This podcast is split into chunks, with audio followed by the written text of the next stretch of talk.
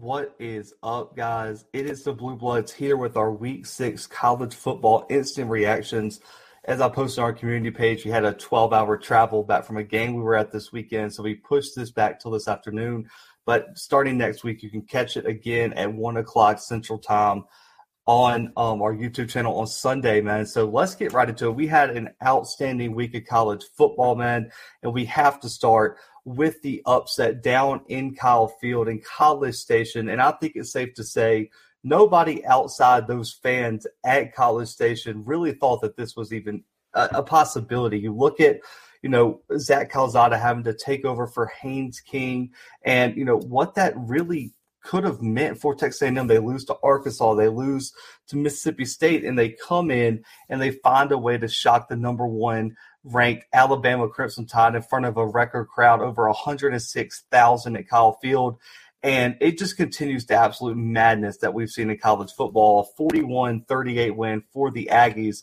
Not this is the first time a Saban assistant has beaten Nick Saban in his career. The first loss to an unranked opponent for the Crimson Tide since 07. That was Saban's first year as the head coach. And on top of that, man, you just look at all the college football playoff ramifications that we'll get into later in the show.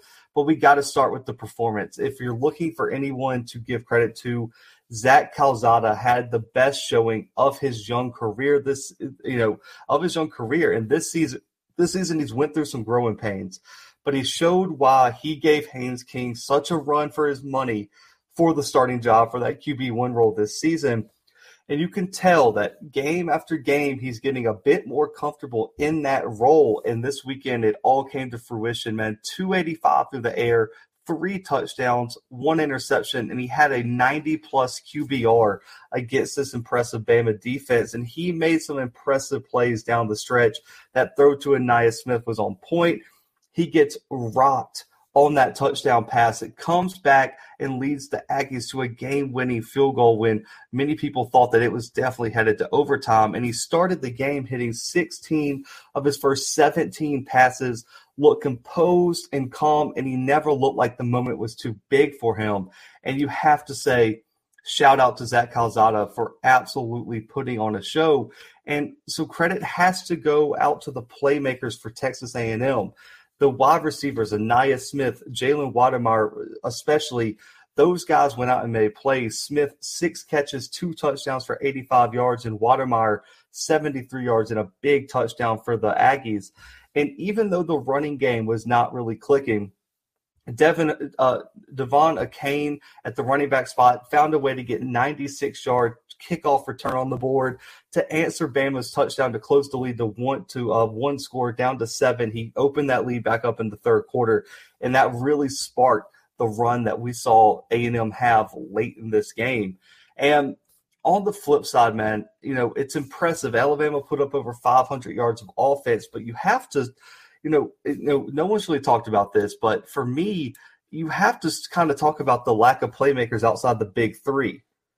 And for that, the lack of ac- execution down the stretch was also pretty concerning. Now, I'm not calling Bama will be fine. I understand that. But this game, there are some things that they have to fix. Everyone just thought they were this unbeatable machine. We saw some weaknesses. You look at the drive early in the, for- the fourth quarter, Bama trailing by four they push the ball to the three yard line, and then they proceed to throw the football three straight times and settle for a field goal to bring to bring the game within one, 31-30. Brian Robinson and the O line have to be trusted to get the ball in the end zone. So the play calling was odd for Bill O'Brien. And on top of that, the execution of the plays they called was not great. And for me, when you have to face some of these elite teams down the stretch, and what I mean down the stretch is if you want to make a college ball playoff run, the Georgias, the Iowas, all these other teams, you have to convert first and goal from the three and get into the end zone. You can't be held up like they were. Then you look at the potential game winning drive with three minutes left in the game. The Crimson Tide failed to produce anything. They they took this was the most crucial moment of the game. They had a chance to go down the field, put up points. They were dominating the second half, and they failed to execute. They had one yard total and the drive lasted 52 seconds, which left a whole lot of time for Calzada and that A&M team to move down the field and get into field goal range. Bryce Young, Brian Robinson, and Jameson Williams are the big three I was talking about. They've been the focal point. They were elite this weekend, and they were the main factors keeping this offense and Bama team alive. But where are the other playmakers? You look at running back. Where is the depth that I thought they were going to have? Jase McClellan, all those running backs that they've recruited, where are they at? Since Miami, I have not seen the depth emerge that I thought we were going to see at the running back spot. And really and truly down the stretch, you're going to have to lean on a running back other than Brian Robinson in a key moment. You can't just keep running him into the ground. And at wide receiver, Metchie's had his moments, but outside of Metchie and maybe Latu at tight, Latu, uh, Lau, I believe it's Latu and Billingsley at tight end, there there's not a real dangerous wide receiving threat that you look at to be explosive. Metchie's had its explosive moments, but Jameson Williams really the only guy that can get upfield and get you some downfield threat. And so for me, I want to see if some depth and productivity out of the you know bottom half of the wide receiver and running back room can start to emerge for Bama because I think that's going to be a key if they want to make a national championship run. Now you got to give Texas A&M all the credit in the world. Nobody believed in them, man. They came out, executed. We finally saw why this defense was, you know, talked about in the preseason. We finally saw why this team as a whole was talked about as a top 10 team. They did it with their backup quarterback. Zach Calzada gets the MVP award. And for me, he played outstanding football. And it was just Texas A&M executed at a higher level than Alabama this weekend, and they pull off the upset. And so now moving forward, the Aggies show that they're still a factor in this SEC uh, West race. They go play Missouri next weekend, and the Crimson Tide look to bounce back against Mississippi State, who just beat the Aggies a week ago. So this is going to be an interesting SEC race, and what it does is make that West look extremely, extremely interesting. Now that you got these teams at the top that all have one one loss or so in the SEC, but Alabama drops to number five in the rankings. And for me, they're still in the playoff conversation, but there are some things they want to fix because right now, I think they're a step behind Georgia overall as a whole team. And this weekend really proved it. But let's move on to another, uh, a big top five matchup. Iowa gets the big win over number four Penn State, 23 to 20 in Iowa City. And listen, they made another huge statement over Penn State this weekend. Kinnick Stadium was electric. They've led to multiple false starts for Penn State, and this game lived up to all the hype and more. And say what you want about Iowa, how they you know and how they win, they just keep winning. They don't care if it looks good. They don't care if you know you're impressed with their offense. All they're going to do is go out there and score more points than their opponent and mark one up in the win column. And that's why they find themselves at the number two spot in a year where so many teams have lost to teams that they weren't supposed to, Iowa just goes out there and beats and beats everybody. They're going to out physical you. They're going to control the time of possession, and they're going to force you into turnovers, and then they're going to walk away with the win. You're going to be sitting there wondering, like, dang, man, you know, I feel like they didn't do anything, you know, overly impressive. They just beat us to death. That's what Iowa's going to do to you. And listen, I also want to say I hope Sean Clifford has a speedy recovery because he had Penn State in a position to win this game but it completely changed when he went down. After Sean Clifford went down, Iowa they changed their defensive scheme a bit. I'll talk to it. I'll talk about it in a second. And what they did was just shut down this Penn State running attack, and they put they put Roberson on the spot, and he was not able to deliver. But I think there's a valid argument that you could say this game is a different game if Sean Clifford never goes down. But Iowa's not going to light up the scoreboard, guys. They're not going to give you 500 monster yards. They're not going to put up 40 points in most weeks. They did last week against Maryland, but that was a different story. They they control the time of the uh, time of uh, possession, run the football, and they let Petras work off the rushing attack, and they let the defense be stingy. They put up 300 yards of offense this weekend. They controlled the they controlled the game with 35 minutes of uh, time of possession. They protected the football for the most part, and when a play was needed Petras delivered with a huge touchdown. He gets a lot of criticism, and I saw a lot of articles saying he's still suspect. Threw for t- uh, 195, two touchdowns, a pick. But when he had to make a play, he made the play. So let's give this kid some credit, man. Against the number four ranked team in the country with a solid defense. You know, he might not have been spectacular. He might not be a Corral, a Bryce Young, a Sam Howell, anything like that. When the game was on the line, he found a way to make a play. Let's give Petras all his credit in the world. The rushing attack, 110. They only averaged two and a half yards per carry, but they stuck with the game plan. It might not be clicking, but Iowa knows what they do best. They ran the ball 45 times for 110 yards. Even if you're stopping them, they're going to pound it, pound it, and pound it, and chip away at your brick wall until they can make some plays out of it. And that's what they did. The defense, though, X factor of the game. They held the Nittany Lions to under 300 yards of total offense, less than four yards to less than four yard attempts, uh, four yards per attempt on the ground. And guys, this is this is the craziest stat I saw all all weekend. They found a way to force another four interceptions through the air. They forced interceptions on 8.9% of the t- of um, the passing attempts against this defense. The national average is 2.7, and for the year they're up over four percent. This defense is legit. Appalachian State's the only other team in the country that has replicated the over 4% interception rate. Iowa's defense is legit. Let's give them some credit, man. Four different players got an INT this weekend, but can we give some respect to Riley Moss and Matt Hankins at corner? They have established themselves right up there with Ringo and Kendrick at Georgia as the top uh, cornerback duo in the country in terms of production, INTs, and talent. Hankins and Moss are an absolute problem on the outside of this Iowa defense. Now, this defense executes executes at such a high level week in and week out. They're not going to do anything, you know, over the top in terms of scheme. They're going to be they're going to be disciplined. They're going to be in the right position, and they're going to let you make your mistakes. And when you make a mistake, since they're so disciplined, they're always in position. They find themselves in the perfect position to make a play and get a pick and get a fumble recovery, all that kind of stuff. That's what separates Kirk Ferentz's team from you know some some of the other teams in the country. They might not they have a lot of talent, but they might not have you know all the stars, but they're going to execute at a higher level than you and make plays when they're needed. For Penn State though, no reason to hang your head. They still have a lot to play for. They're still a top eight team in the country. The what if conversation is valid because Ta'Quan Roberson is a solid quarterback, but he didn't offer the same type of passing threat that Clifford did seven for 27, 30, uh, seven for 21, 34 yards, two picks. As soon as Clifford went out, Iowa loaded the box to shut down the rushing attack and made Roberson have to beat them over the top.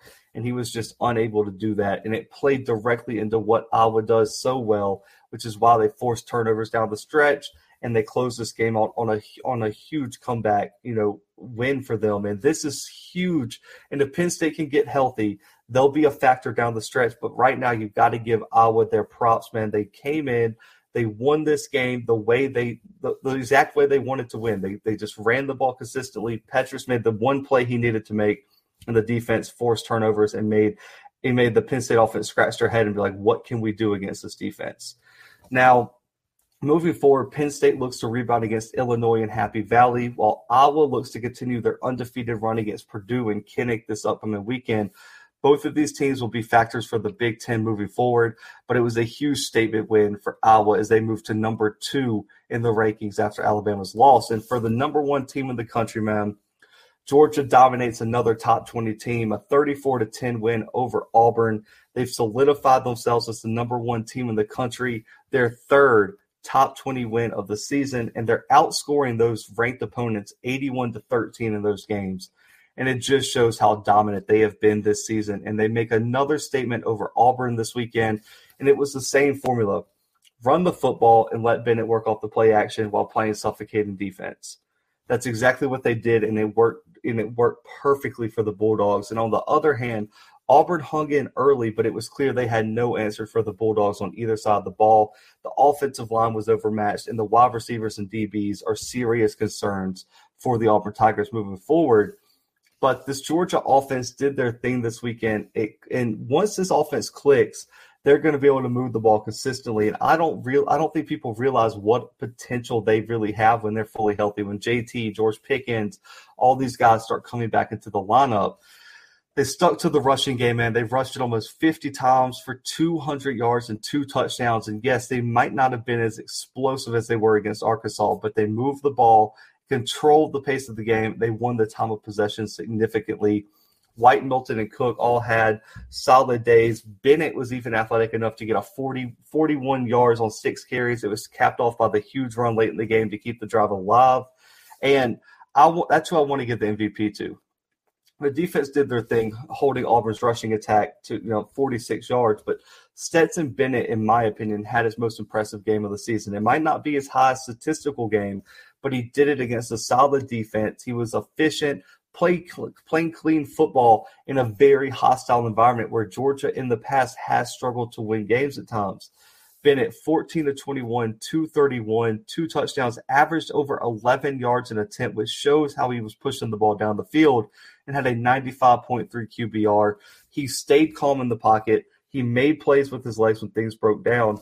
He may not be a JT Daniels, but what he's done is he showed how much heart he has, been To be a walk on, losing his job last year, now he's coming back to win game after game and put on impressive performances in in must win games for Georgia. You have to give this kid his credit.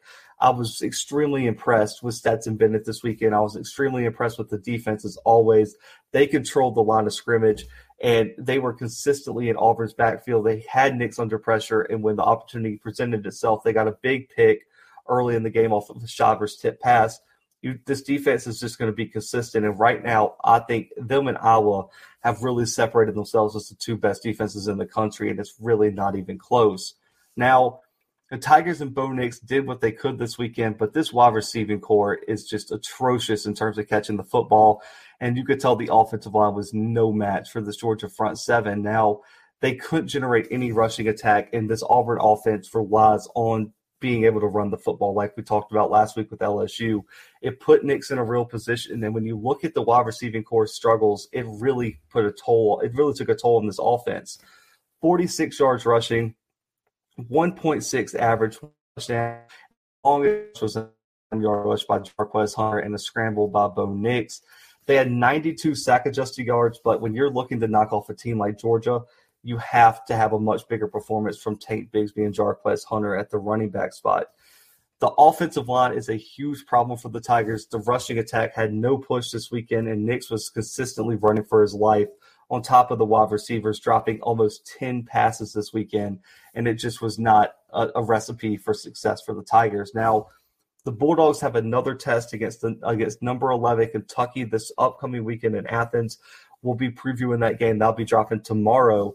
And the Tigers look for their first ranked win of the season against Arkansas and Fayetteville next weekend in a huge SEC West matchup. But the Bulldogs, again, I said last week they were the best team in the country. They further solidified it this this weekend. And right now, I, I, honestly think it's the Bulldogs and everybody else in college football right now. They have everything you're looking for, and when they get healthy, I got I got to feel they're going to be a very tough team to beat. Now, last game we got to talk about, man.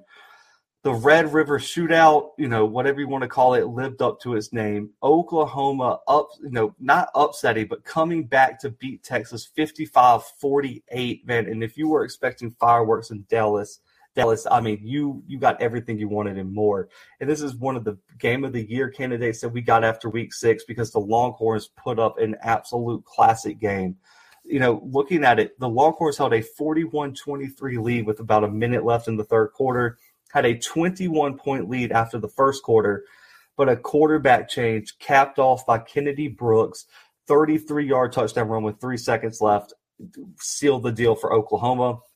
This game saw 103 points scored, almost 1,200 yards of total offense, 45 first downs, and we saw some just classic Big 12 offensive football this weekend, man. It was absolutely crazy to watch.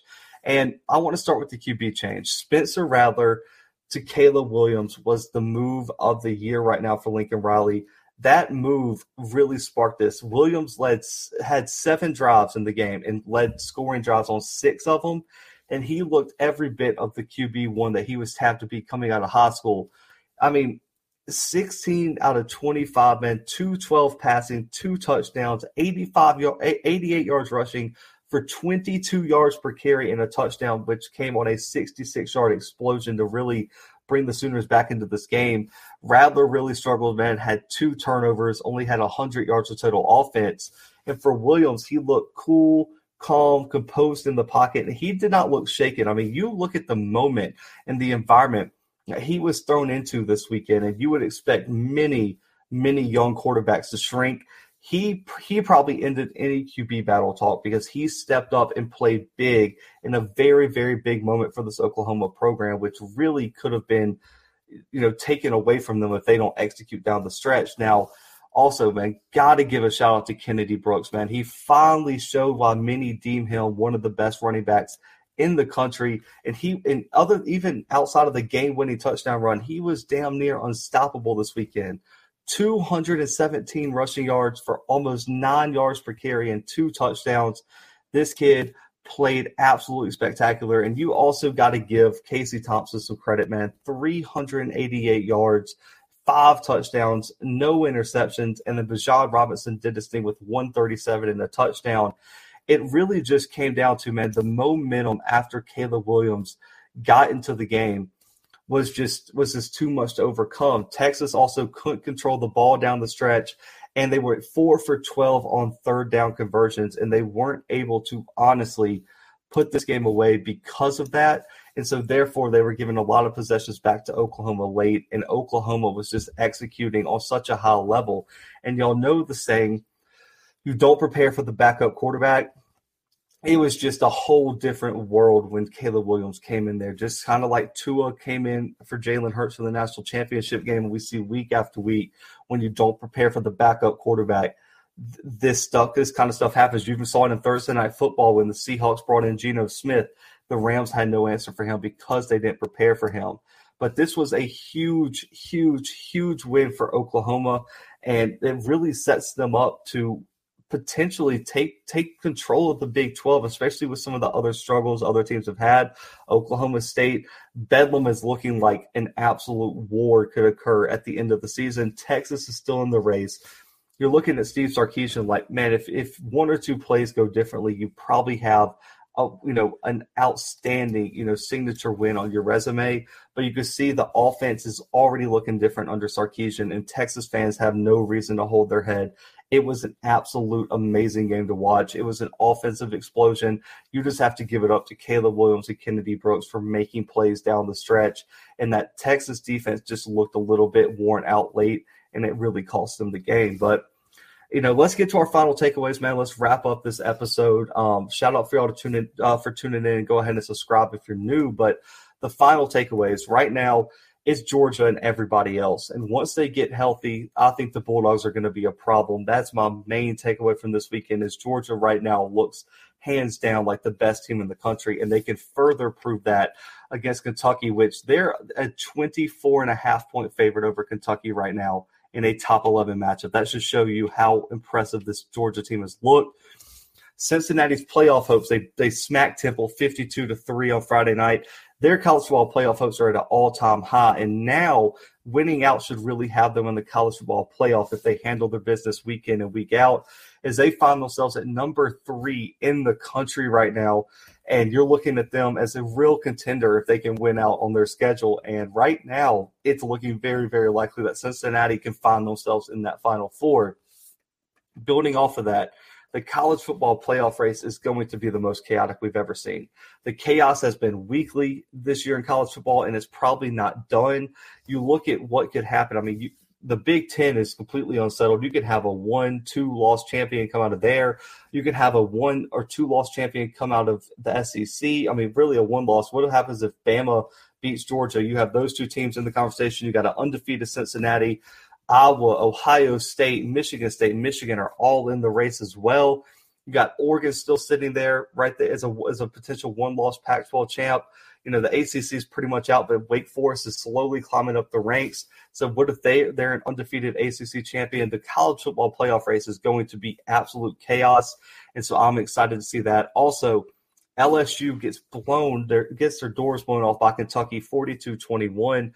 The hot seat talk is real in Baton Rouge after the LSU drops a bad one to Kentucky. And Coach O in the in the press conference said he didn't expect Kentucky to run the ball very well. Well, they led the SEC in rushing coming into the game. So or their uh, Chris Rodriguez, the running back. So odd take there. Also, his comments on the coaching show to a fan who called in and made a made a bad comment, but to you know you know kind of threaten him also wasn't a great look. So LSU is probably going to be looking for a coach very soon. And my final takeaway: The Big Ten race is absolutely going to be brutal. It's going to impact the college football playoff race the most out of any conference in the country. They have five top 10 teams and a bunch of games that are going to be huge college game day type matchups that are, and it's going to come down to arguably the last week of the season to see who comes out of that Big Ten. They are absolutely loaded. Michigan, Michigan State, Ohio State, Penn State, Iowa. This conference is absolutely loaded. So the Big Ten is probably going to be the conference to watch moving forward as they have the most impact on who makes the final four teams in the college football playoff. But guys, I appreciate y'all tuning in. Sorry for this being a little bit late due to some travel stuff. Make sure to make sure to subscribe, comment your takeaways below, and make sure to subscribe so you could tune in tomorrow as we start dropping our Week Seven previews. Man, best and you know most in-depth college football content on YouTube right now. So I appreciate y'all support. Y'all have a great Monday. But for right now, the Bluebloods are